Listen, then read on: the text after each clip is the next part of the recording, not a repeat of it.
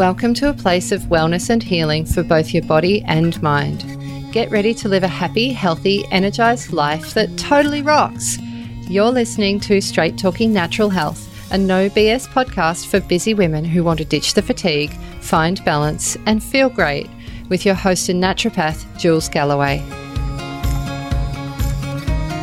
Today's guest is someone I've known for 20 years we went through college together in Melbourne, and then not too long after that, she moved to the Sunshine Coast. Well, I've followed her here, which means we can now have the occasional cheeky wine and chat about all things naturopathy in real life. She mm. niched herself in the fertility space and has also expanded on that to cover women's hormonal health of all ages because reproductive health spans much further than just having babies. It often determines your quality of life way past that into the ages of 35, 40, 45, 50, and beyond. Sometimes we get forgotten about in the medical system because, you know, if you've got period troubles but you're not planning to get pregnant, just go on the pill and carry on, right? Mm-mm. I think we can do better than that. So, today we're talking about a topic that is much needed for women of a certain age, and that is. Mm-hmm. Shut up. Sorry. I told you I wouldn't get through the intro. so professional. Okay. And that is, we're talking about how to have a healthy period and a healthy cycle right into middle age. Please welcome to the show my beautiful friend and the very lovely Vanessa Lamaro. Yay! Yay. Thanks, Jules. What a beautiful intro. And I'm sorry for making you laugh. I did say before we hit record that we are not going to get through it without giggling. Oh my gosh, that's so gorgeous. Thank you so much. That was a beautiful intro and and very well said. I think um, you know, a lot of people don't talk about period changes, you know, in the late 30s, early 40s, late 40s, early 50s. And um, I, I, find a lot of women um, sort of suffering in silence, like not not actually talking to their friends, or maybe not getting very good advice from their GPs as well. Yeah, and I think also people just not prioritizing it because if you're in your 20s, 30s, 40s, and you're actively trying for a baby or you're hoping to conceive sometime in the near future, it becomes top of mind and it becomes like this big priority. And if you've mm-hmm. period troubles, you're like, oh, geez, I've got to get that sorted. But then there's something that flicks over, isn't there? after that that period in a person's life and then it's like oh it's just this thing i have to suffer through but you know mm-hmm. I, should, I, should, get this looked at but uh, i'll do it next month yeah exactly. Yeah and i think um also as you just said for for women that do choose to have have a family the period and their cycle have a purpose but after they've had their children um, it can become more of a burden, especially if it starts to become more symptomatic and less enjoyable um, or more troublesome. So I think um, maybe looking at the benefits of cycling, uh, you know, all the way up to menopause and the benefits we get from the hormones and how to optimize our cycles way up to menopause is really important and just sharing information around that. So tell me, why do we want to have a cycle all the way into menopause? Why not just take the pill? Come on, I'm just being, I'm just throwing it out there. very unnaturopathic question, I know. why, no. why do we want to take what seems to be like the harder path? Well, the benefits are our natural hormones. So there's a reason why if someone goes through um, early menopause, which would be potentially in someone's 20s or 30s, they would be put on hormone replacement therapy because it's just too early and they're not going to get the benefits for or the protective benefits of estrogen and progesterone on things like their bone health, things like their mental health, their cardiovascular health, there are so many things that estrogen and progesterone do in the body apart from make us have periods and ovulate um, and have babies, they're actually very protective and beneficial in many different, basically every cell of the body. So if we can encourage healthy progesterone levels for as long as we can and healthy estrogen metabolism for as long as we can we kind of we're getting the benefits for as long as we can. Even things like skin health and hair health and all everything that you know you would consider and, and definitely mood. Yeah so what I mean, because a lot of I, am just you know I'm just being devil's advocate. Yeah, devil's advocate I love that. Here, right? uh, a lot of people would say their moods are worse when they're off the pill and not and and having an, a natural cycle because you know like the PMS and some people even PMDD and all all those wild ebbs and flows that happen in the second half of your cycle. Uh, so, tell me about the benefits on your mood of of having a, a real cycle. Well, I think there's two parts to that. One, I disagree in that. I hoping you would. I actually see a lot of people with mood disturbances on the pill. And a lot of the time, they've gone on the pill so early that they just think it's who they are. And, you know, they might have started it as a teenager because they had heavy or painful periods or they had acne or maybe they were becoming sexually active and that was what their mum did. And so, they, and that's what the doctors recommended. Um, but it becomes, you know, I see them and they're just, they're complaining about meltdowns and, you know, depression and anxiety. And I'm like, have you ever tried being off the pill? And they're like, no, not really. And it's quite surprising often if, if you can support, you know, obviously with naturopathic support. Um, I find my experience with my clients is that um, more often than not, their moods improve off the pill as opposed to being on the pill. But I can see what you're saying because the in in some ways, being on the pill kind of makes your hormones more stable. So you're not getting the ebbs and flows, the natural cycle. But if you have ebbs and flows that are healthy, you can really minimize things like the PMS. PMDD can be a little bit more of a tricky situation, but in my experience, some very simple natural interventions, dietary and supplemental, can pretty much banish PMS. Like I, I always say, oh, you know, like I'm really good at this. You're not going to have this in two months' time because it just responds. I shouldn't say that. It's so bad. but I'm so confident with PMS that it's just it, it just goes away. So yeah, I think it's more to do with maybe our body's not having the maybe nutrition or them too much stress or too much toxicity, like things in a modern lifestyle that maybe have a detrimental effect on on our natural cycles. Yeah, absolutely. I, I was hoping that's the answer you were going to give. Yeah, I love it. and, that, oh. and, that's it. Like, uh, you know, if, if, you went off the pill and you didn't get help to have a healthy cycle, like you might feel worse at first. But if you get exactly. help and you do the right things, like you can end up in a much, much better mm. place. And if you think about the hormones, like every pill is different. Obviously, there's different types of estrogen, estrogen and proget. Well, it's that's the other thing. It's not estrogen. It's an estrogen-like compound or it's a progestin that's more like testosterone than it is like progesterone, um, you're getting like these these hormone like compounds actually can have more detrimental effects on the body, whereas our natural, um, you know, like endogenously or internally made uh, hormones have a lot of benefit and they're what our body is designed to respond to.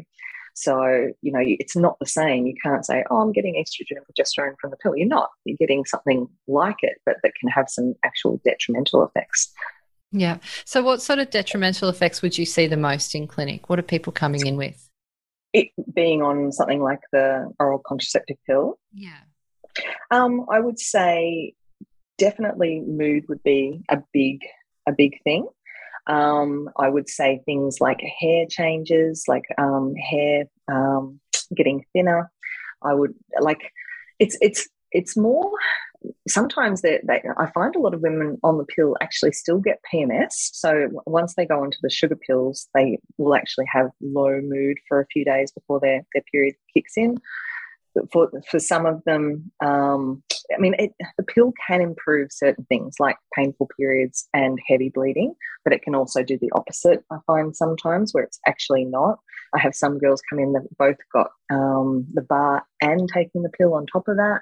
Um, so they're just getting yes, yeah. I've had two in Explain the last two weeks. Hang I don't. hang on, hang on, hang on let, us just back up and what are people literally? Why would you need a contract? So the, the bar for anyone who's listening is uh, like a contraceptive implant, right? Yes. Yes. Why would you need both?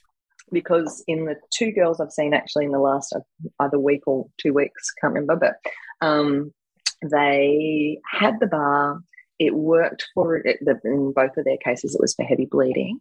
Had the bar. It worked for a short amount of time, about six months. Then it stopped working. So the doctors just left the bar in and then just topped up with the oral contraceptive pill. So um, I just think in my brain, I'm like, oh, your poor body. Just think of the of the overload of because the thing you've got to look at their liver has to metabolize that it's going to affect their microbiome it's going to um, affect their you know like neurotransmitter production just all sorts of different things that we don't what?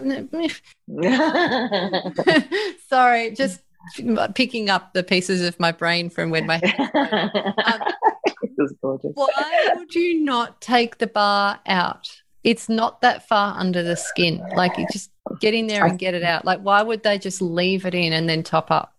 I think it's probably that that kind of hard hitting approach of the more we can throw it, the more suppression we can throw at this, the better, um, because obviously it's affecting that brain ovary communication, and uh, progestins also do have a um, uterine thinning um, effect, which is desirable, obviously, with heavy bleeding, um, but it's yeah, it's dumb.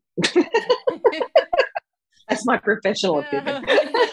yeah, but we're naturopaths, so you know. What would we know? it's, it's just plain old dumb. just oh, like yeah. oh my, seriously, like stuff like that just really gets my goat mm. sometimes. But there you go. That's in in in the last one to two weeks. I've had two presented wow. with that, which, which means it's a new thing, and there'll be more of them coming. Exactly. Some, somewhere there was a study somewhere that said that this might help. Yeah. Yeah. Great. So, so yeah. Awesome. All right. Um, what sorts of period issues do you see popping up in your clients, especially ones who are, you know, around our age, heading towards or already in perimenopause? Yeah, look, so there, there's definitely different types of can, issues that I see coming up with, say, my clients in their 20s or teens and potentially early 30s to late 30s and 40s. Um, and really, probably the most common things would be having heavier flow or a longer period.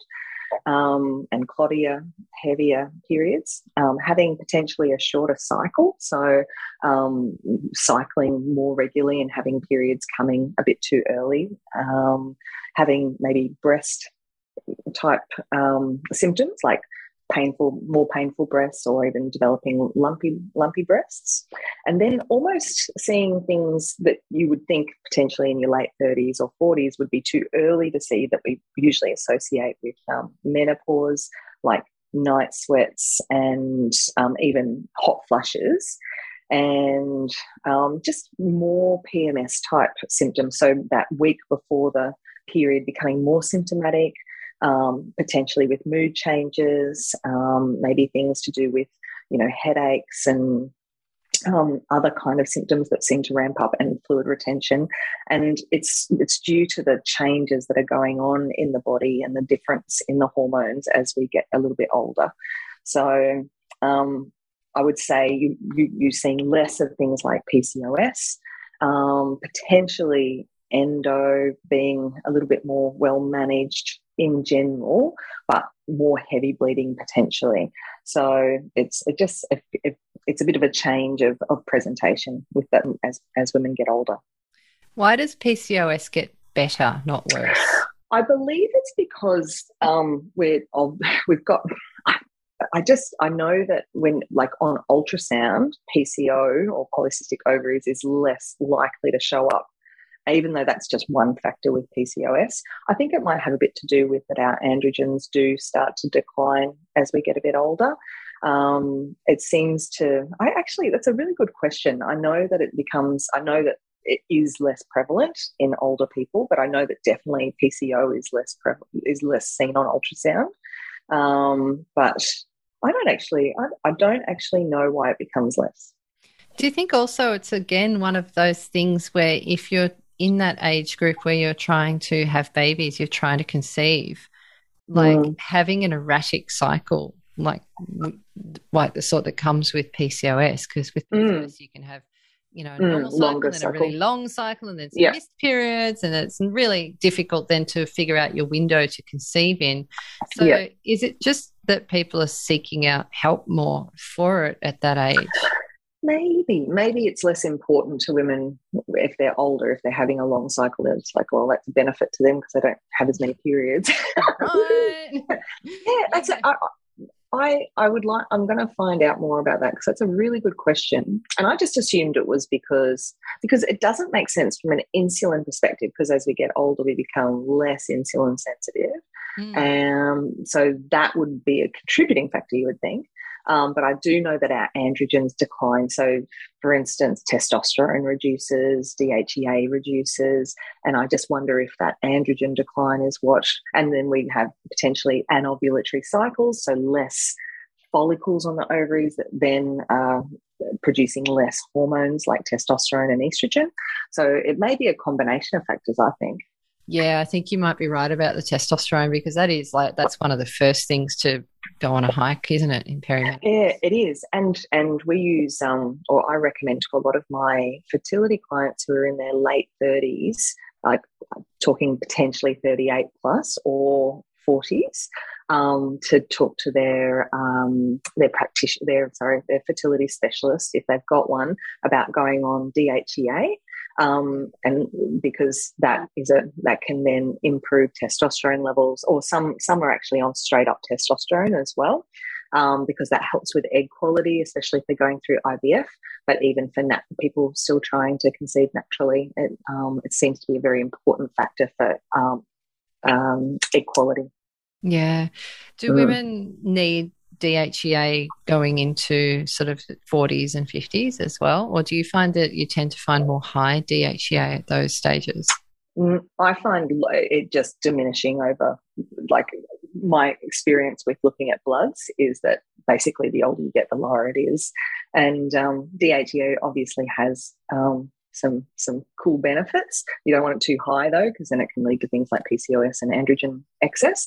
Um, but it's I, I, believe it's a natural decline. Like there's different um, reference ranges for different age groups, and but I think it can go too low, especially if someone has had some adrenal insults like high stress. Um, like everyone, like like the whole planet right now. you get DHEA. You get DHEA. Everyone gets DHEA. like free lollies. oh no. Um, yeah. Um, tell me, what are these cool benefits of DHEA? Well, anti-aging, I kind of like that one, just mm, personally. Yeah. it's um, it's involved in it's it's very much like um, it's it's important for muscle mass, mood, um, bone health. Um, yes, I said anti-aging, um, and it's obviously a precursor to our um, some of our good androgens that give us libido and motivation and strength and um, yeah, some pretty cool benefits, I reckon. Yeah, yeah, I think there are definitely some perks there. Mm. Yeah. All right how do we make DHEA naturally? Like if you don't want to go and get it from the doctor, if but if you you know if you think your levels are borderline to low, like how how can you boost your production naturally? Look, theoretically, supporting adrenal health is is the best thing. So you know, obviously, this is your area of expertise. Yeah. Um, but from my humble little experience, um, I always recommend you know that we look at how do we support their their their adrenal health. So obviously using natural medicines that support healthy adrenals healthy hpa axis um, and also obviously lifestyle and dietary interventions low stress as much as we like reducing stress supporting self-care supporting sleep supporting good circadian rhythms all that sort of thing that supports healthy adrenal function would be what my answer would be. But what about you jules? What would you do Pretty much exactly what you said. But, um, definitely, definitely working on on the stress because there's yeah. so much going on in the world over the last couple of years. But also, what I've been seeing in my clinic is uh, when we test DHEA, we're often getting back high levels in women as well. So, Interesting. Yeah. I, I really don't see that, but maybe maybe we're looking for different stuff too. Yeah, I think. Well, I think we are looking. We have slightly different clients, so we probably yes. yeah. But um, yeah, I have. I've seen a few high DHEA tests come back just in the. I mean, you do get them occasionally, but I've seen a, a few extras in the last few months, and I just wonder whether it's a bit of a product of the last two two and a half years with all the stress and and trauma that's yeah. been going on. Sure. Yeah. Okay. So I was just going to ask, what do you like? Have you seen a, any um, commonalities between those clients in terms of their presentation um, or what they've had going on? Uh, I think they've. I'd have to backtrack through my records, but I think they've all been people in who in quite inflamed states. Okay. Yeah, because so, I also I think there's a lot of mold illness and and mm. there's a lot of inflammation going on in in my practice at the moment as well. Yeah, and welcome to the Sunshine Coast and all the rain. Uh, yes, moldy, moldy, moldy. Believe it's been renamed the Nunshine Coast at the moment. I know. Yes. Um, you promised me sunshine and lollipops, and I did nothing but torrents of water. Uh, I, I, I, I, forgot to mention about the rain. yeah, it's all right. I was only moving from the northern rivers to here, so you know, same, yes. same. Yes, yes.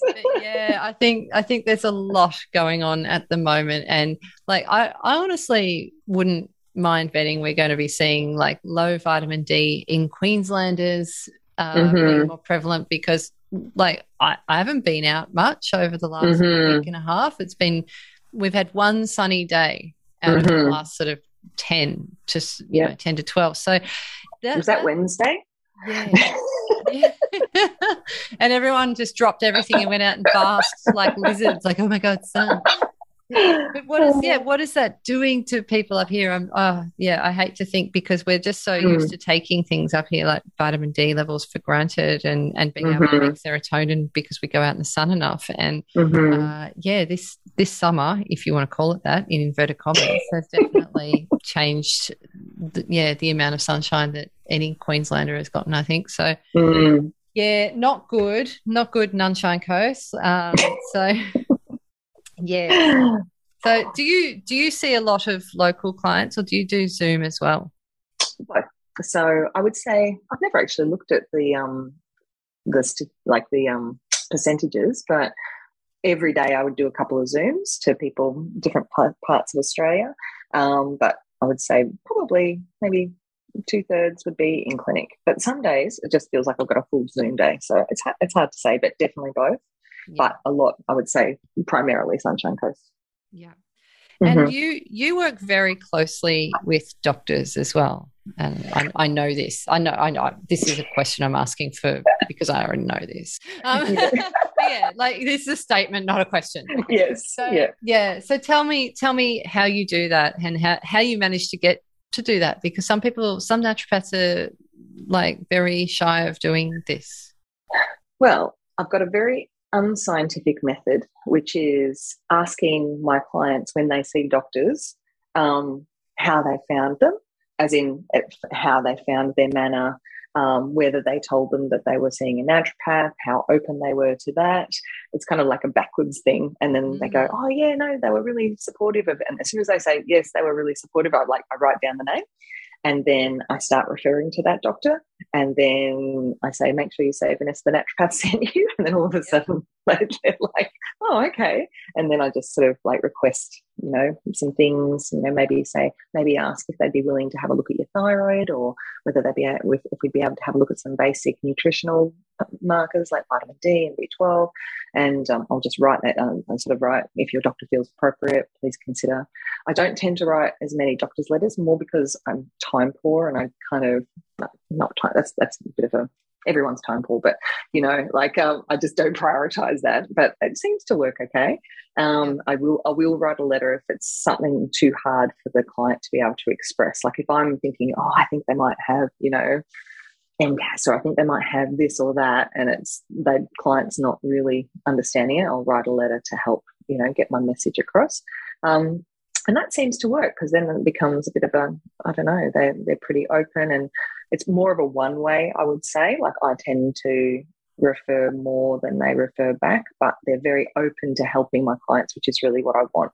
And um, that seems to be a you know a, and then usually what happens is they get really busy and then they close their books and then i've got to find someone else so i'm hammering a couple of gps yeah. at the moment but yeah thing. Yeah that's the that's the worst part is that happens a lot um, but yeah i've got some really lovely female doctors at the moment on the coast that i'm sort of sending quite a few uh, clients to and that seems to be going really well and obviously, I share rooms with a gynecologist here at um, Buderim Hospital, and that I think just by proxy, that was kind of cool too. Like the GPs respect that.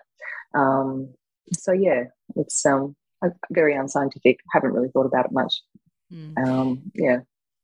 At what point do you tend to refer people? What sort of things do you see that make you press the button on that one? Um, things where I think there could be something more sinister going on for sure. Um, anytime I'm not, and especially if they haven't had investigations, I really like people working with a GP or if we're talking reproductive, a gynecologist and or a GP. Um, and me because I find they have skill sets and investigative techniques that I can't do or can't order or can order but will cost the client a bit of money. Um, so I prefer to, and I just really like that safety net of having a medical um, investigation as part of someone's workup. Um, so in terms of referral to um, a medical practitioner like a GP or a gyno, um, I, I, would almost like everyone that presents with anything more than PMS. Like if someone's presenting with um, pelvic pain or you know period pain or or flooding, bleeding, um, I definitely want them to have at least an ultrasound and bloods and have someone to like check that off in the medical profession. So I'm not missing something that could actually be dangerous or something that we need to flag. And also, of course, it then helps with my treatment because if I'm treating fibroids, that's different to adenomyosis. It's different to just straight up menorrhagia.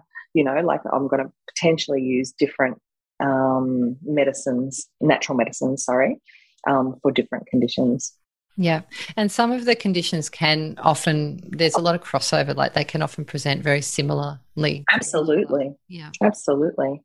You know, if someone's got heavy bleeding and they do an ultrasound, they find a, a big polyp, then that's going to be much harder for me to treat um, without surgical removal. Sometimes they, they shrink or go away, but you know, um, that's different to if someone has just a thick uterine lining. So that's going to be much easier for me to treat. Um, so just looking at those kind of, I guess, um, structural uh, issues as well. Yeah. So let's mm. talk about some of those issues because they, these are the things that can pop up sort of 35, 40, 45 and onwards. Uh, fibroids is a huge one, isn't mm-hmm. it? Mm-hmm. Yeah. yeah. It's, it is really um, quite prevalent. And because uh, fibroids are, they're uh, benign tumors that grow in the uterus or on the outside of like in all different parts of the uterus. Um, but they're very estrogen um, they grow because of um, excess estrogen generally and genetic predisposition. For instance, African American women, they have a much higher um, chance of having them than, say, Asian women. And, you know, so there's certain genetic components at play. Um, but it's, it's usually because as we go into that perimenopausal time, our progesterone is declining, which offsets estrogen, and our estrogen is going on a bit of a roller coaster. And so um, that those high surges of estrogen can cause things like to grow, like polyps and fibroids and breast, you know, lump, you know, fibrocystic breasts and cysts and all sorts of different um, growths on uh, estrogen sensitive tissues. Yeah. And I mean, estrogen, that estrogen roller coaster is responsible for a lot of things, isn't it? Yeah. Yeah. And the problem is, it is a roller coaster because with the pro- mm. progesterone, we know it's going, we know it's going declining, and we can support that the best that we can through both natural and potentially even um, medical um, support.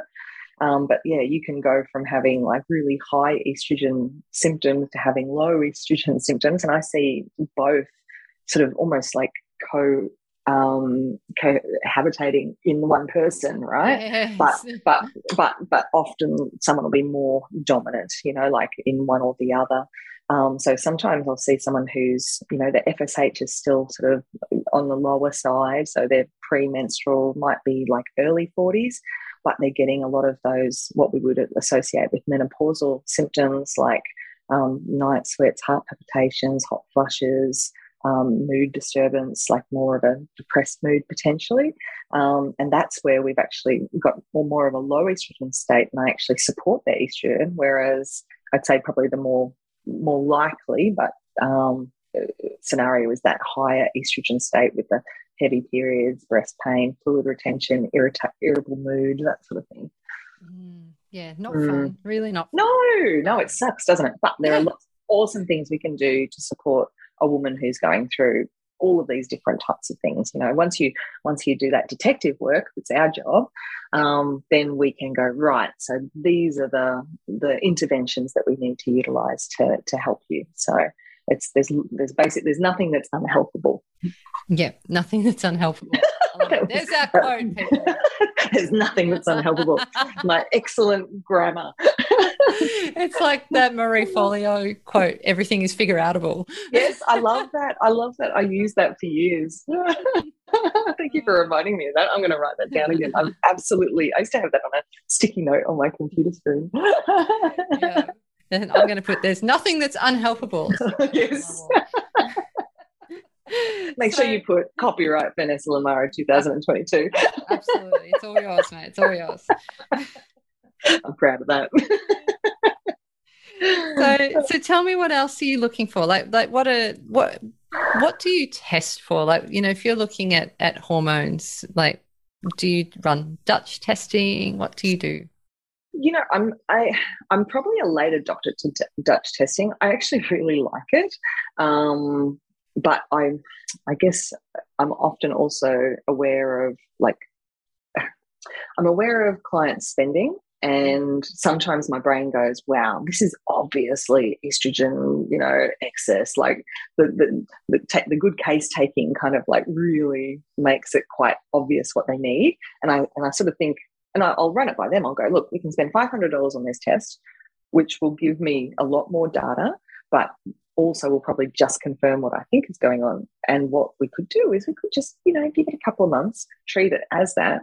And if we're not fully resolved or not feeling like everything's tickety boo, then we might look at some some some further testing. But I will usually look at doing at least some bloods, if not saliva, because um, they're you know a lot cheaper and and fairly easy. Um, so usually I'm just looking like, and especially if I'm trying to ascertain, you know, someone might be um, have a Mirena in, and so we don't know they might not be having any bleeding or have any sense of what their cycle's doing. If, mm. especially if they're not that body aware, then I might want to do some bloods to have a look at like FSH. Um, seeing where they're at in their journey, especially if they might be, you know, like late 40s or early 50s um, just to sort of see are they close to menopause or already transitioned into menopause because they could be still cycling or they might not be. So, um, but usually looking at just you know things like your I, I like breaking down the estrogens if if you can, um, but you know obviously looking at progesterone. I find that pretty much universally progesterone needs support, so it's it's, mm. it's um it's um, rarely something go, wow, that's that's incredible, um, especially in that age group. Yeah, yeah, mm. yeah. I think I've seen two cases yeah. of, of, elevated progesterone ever. Yeah, wow. Yeah, I've and seen a, a, a, couple, but never in someone um, after thirty-five. Yeah. Uh, talk to me about what you do in terms of like symptoms, like reading symptoms or questioning when someone's had an ablation. Because I've had a, a few clients recently who've had really heavy bleeding and then they go and get this procedure called an mm-hmm. ablation mm-hmm.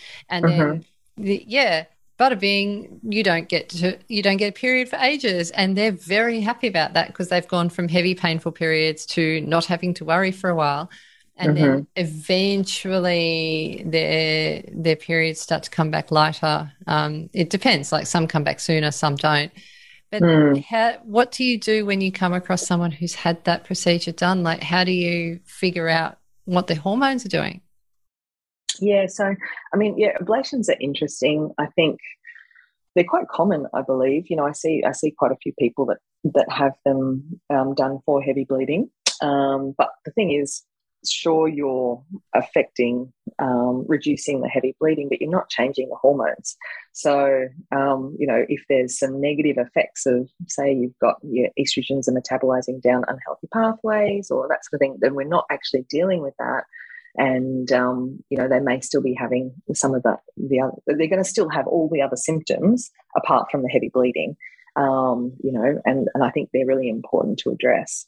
Um, but if you it's a bit like the Mirena. If they had an ablation and not cycling or they've got a Mirena and they're not cycling then I like to try and encourage a woman to get in touch with their body in terms of just checking in and noticing um, different things like potentially fertile mucus or mood changes or cyclic breast tenderness or mood, oh, sorry, um, or any kind of like premenstrual type symptoms like um, fluid retention, that sort of thing.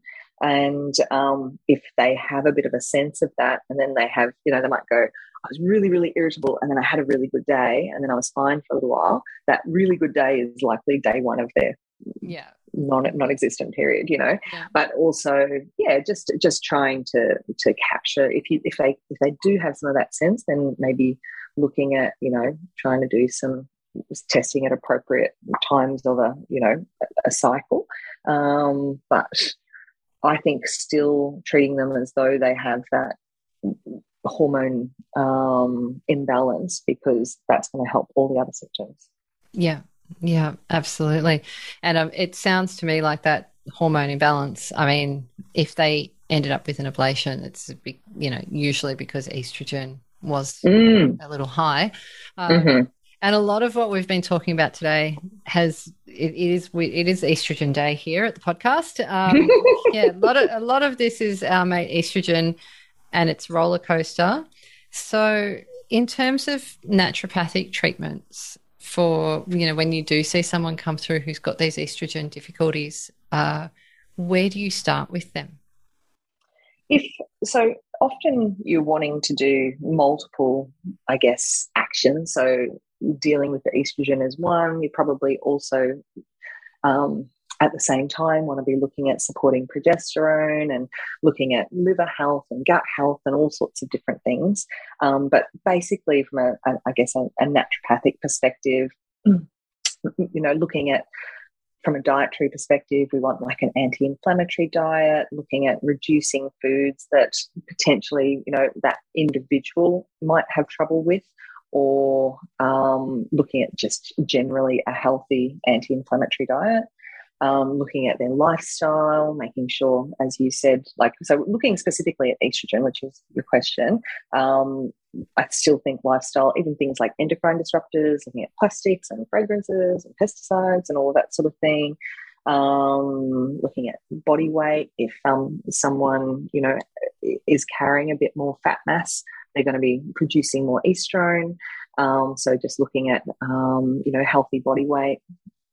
Um, and then in terms of actual naturopathic medicines, um, we, you know, in terms of foods, we could look at, oh, sorry, well, foods as medicines, you know, you phytoestrogens like legumes and um, and seeds and like uh, sorry uh, flax seeds and uh, that sort of thing alfalfa all those because they can dock on estrogen receptors and um, prevent the more potent endogenous estrogen from docking. So just minimizing through that competitive advance, that competitive inhibition.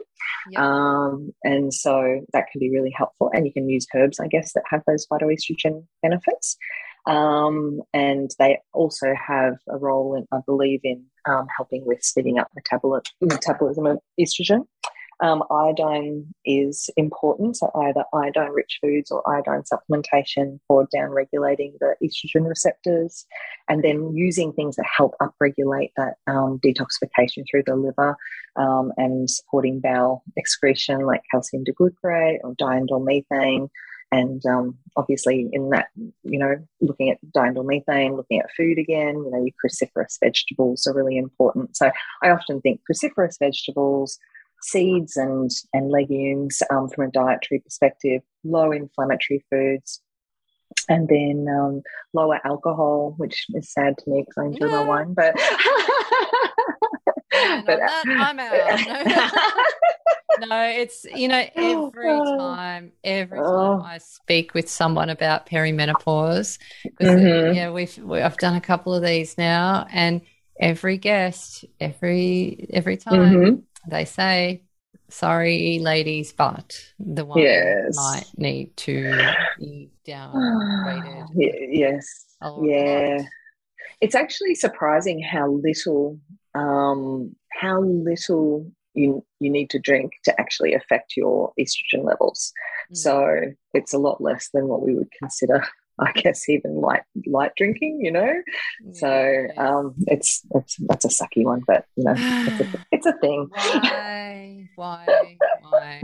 But you know, it it like find me a perimenopausal woman who didn't increase their wine intake over COVID, right? Like it, it's yeah, it's a problem. Um, so yeah, look, it, it now that you know now that we're allowed back into the world and and the lockdowns are done and all of that, if the wine intake is still up there, then maybe maybe it's time to uh, revisit that. I think. Yeah, Sorry, yeah a, it is. A, Sorry, it is. A, I reckon it's a really tough one because there's such an emotional connection. You know, it's it's one of those habits that obviously has some detrimental effects, but has a lot of rewards as well. And um, you know, it's um, yeah, that habit changing is can be quite difficult for some. Yeah, and I think there's a you know if if if all the stuff going on in the world plus the hormonal imbalances and the roller coaster makes us feel tired or anxious or like of course mm. like we do kind of reach for more alcohol uh, mm-hmm. a lot of us but yeah, it's it's definitely like you are the third person who said this. I'm quite sure. Really on this podcast, I'm pretty. Wow. I know Kylie pinwheel said it. I'm pretty yeah. sure. I think Lara Briden said it as well. Like I'm pretty sure you're the third person to say this, and so I'm sorry, listeners. I can't find you any naturopaths who work in this space who thinks that who think that wine is a good thing to increase. So apart from sorry. just for fun, it's it's a fun thing, but it's not a good thing for for hormonal health. That's yeah, for sure. It's a sometimes mm. food. Um, yes, sometimes food. so, what what else is in your chosen anti-inflammatory diet? kind of protocols because like there are a few different anti-inflammatory diets out there so tell me what you do mm. well i think it depends on where the person's at with their diet obviously you you you match them where they are. You know, I have some people that come in who are eating takeaway every day, and I have some people that come in and they have a diet that I reckon is better than my diet. You know, and and so um, there's a really it would depend on where they're at and how their symptoms then match the diet. Um, but I would say the big things for me would be things like um, processed vegetable oils um, mm. sugar, sugar. So, so from a, if someone's eating a highly processed diet or eating out a lot, the the oils and the sugar would be my biggest concern, um, and also potentially looking at A1 um, cow's pro no, cow's protein, like um, as a as a potential inflammatory. I think, especially with hormones, I find that um, got moving to A2, like goats and sheep, or A2 cows milk, or removing dairy for a little while can sometimes help a number of different um, period issues. Mm. Um, so I hate that because I love cheese. But oh, well, if you're not having wine, what's the point of cheese, Vanessa? I know, I know, I know. I often joke about that with, with my poor people. I'm like, I know I'm taking away like the best meal of the week, right. which is the cheese yeah. platter with the wine. Friday nights just got really shit. exactly, but um, but it's a good thing to play with, and you know, there are some other options to look at, as in the more gentle A2 um, based, like Guernsey or Jersey milk or goats or sheep's um, products. So, you know, and just minimizing that. Um, I think grains and especially glutinous grains um, might need to be looked at depending on their presentation. And I think that a lot of people could do with doing like a one month detox of things like dairy, grains, sugar, like refined sugars, refined vegetable oils, and just focusing on if they eat, um, if they're omnivorous, eating, you know, animal proteins, big variety of vegetables um, and different plant foods like fruits and nuts and seeds and potentially legumes if their if their tummy likes them. Um, and just doing that real clean out, potentially even looking at the alcohol and coffee. So a bit of a detox and then reintroduction and just seeing how their body responds when they go and have that milkshake or go and have that burger and, you know, ha- how do they feel? So yeah. And I think that vegetable oils one, that processed oils one is a really good one to remember because mm. we we do forget that one. Sometimes we're like, oh yeah, no, I need to like, you know, it's massive. the gluten, the dairy, the sugar, da, da, da, But yeah, if you're eating out, eating out, I guarantee you, yep. 99.9% of places are even the best restaurants. Canola. Do you know what? Can I tell you a story? Sure. I, I, I won't name names, but um, it was it was no no i won't name names but back back in the day and we're talking a fair while ago um yeah. i was i used to do like um a bit of work doing healthy events and mm-hmm. sometimes we would do events out of like retreats and and high end places where they would have like a really healthy menu like um you know like places that really marketed themselves as being extremely healthy. And I was doing an event and I was in the kitchen with the chefs at this particular establishment. Mm-hmm. And I, this is when I twigged, right? This is when I twigged the barrels of canola oil that were stacked up against the back door of the kitchen. Like they're they're like they were like the size of beer kegs or bigger. Yes. Like these massive tins of canola oil. And that's when I realized I was like, oh my God, your amazing menu that you have with all your local, seasonal, mm-hmm. Organic vegetables and blah, blah, blah. And I'm like, with your, you know, beautifully, sustainably caught seafood and your grass fed, blah, blah, blah. And I'm like, cooked in canola oil. Oh my yep. God. Oh my God. Yep. Oh my God. I can't unsee this. Holy shit. Um, and that's when I realized if, if places like that are doing it, like the chances oh. of people not doing it are pretty slim. I do know there's a couple of places around sort of Byron. I do know of one or two places in Byron Bay and, and maybe up here that would pride themselves on not using those sorts mm-hmm. of vegetable oils, but they will say on their menu, we do yep. not use processed vegetable oils because, and then they'll have a little write up. Um, and I remember one of them was like a, I think it was like a Malaysian style or something, some sort of Asian style place in Byron. And it was like, oh my God, like because they personally felt strongly about it. But yeah. it's so much more expensive to cook that way. Exactly. It actually costs the restaurant a lot more if yeah. they're going to go for olive oil or um, coconut oil or, but and even Gosh. if they're dressing, even if they're dressing yes. your dish in a beautiful swirl of like olive oil that's come from a farm where, you know, like the pickers were barefoot and everything's grown organically, that doesn't mean that they cooked your chicken in that. They that's exactly right. They dress your dish anyway. So sorry to ruin everyone's night out forever yep. and everyone's yep. takeaway forever. But I mean, it doesn't mean you can't eat out and it doesn't mean you should be scared of eating out. But if you if you think that's what you're getting, it's not what you're getting. You're not yeah. getting healthy oils. Sorry. Yeah. yeah.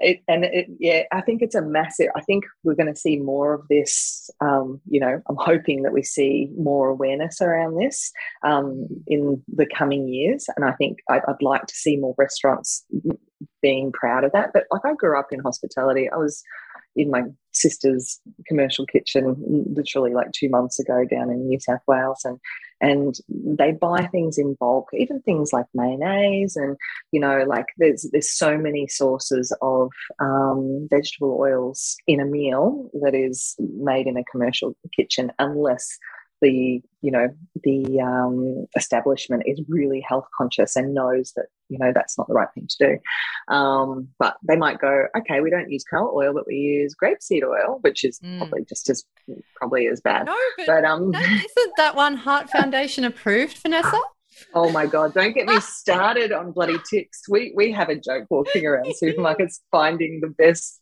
ticks. Like we we found some olives that had one tick, and then we Oh, found no. some like tiny teddies or something that had like oh no one star, and then some tiny teddies that had three stars, and we're just like what?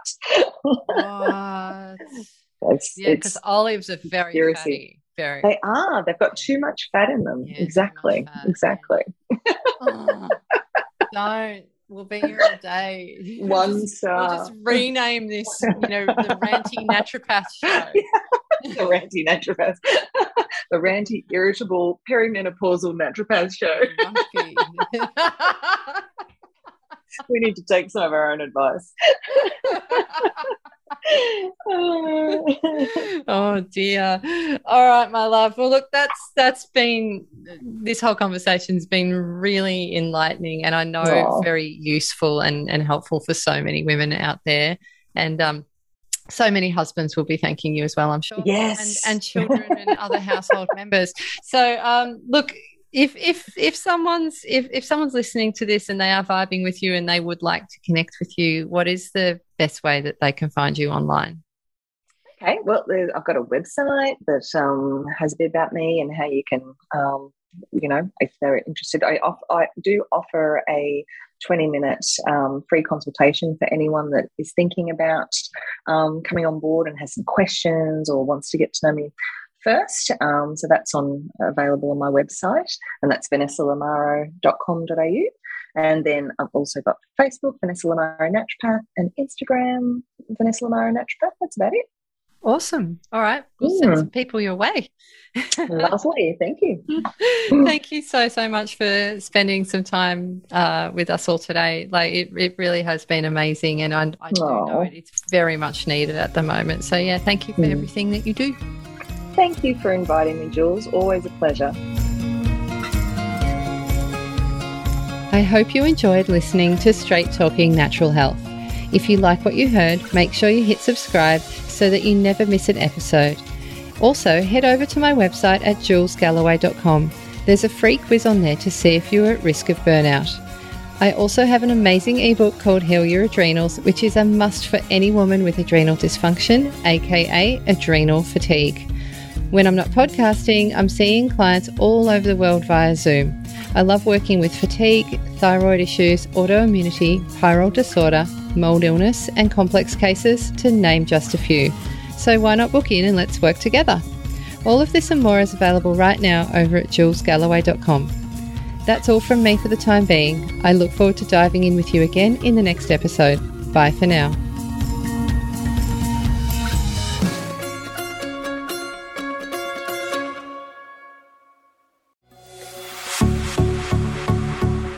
This has been a production of TheWellnessCouch.com. Check us out on Facebook and join in the conversation on Facebook.com forward slash The Wellness Couch. Subscribe to each show on iTunes and check us out on Twitter. The Wellness Couch, streaming wellness into your lives. Whilst the Wellness Couch presenter endeavor to provide accurate and helpful information to their listeners, these podcasts cannot take into account individual circumstances and are not intended to be a substitute for health and medical advice from a qualified health professional. You should always seek the advice of a qualified health professional before acting on any of the information provided by any of the Wellness Couch podcasts.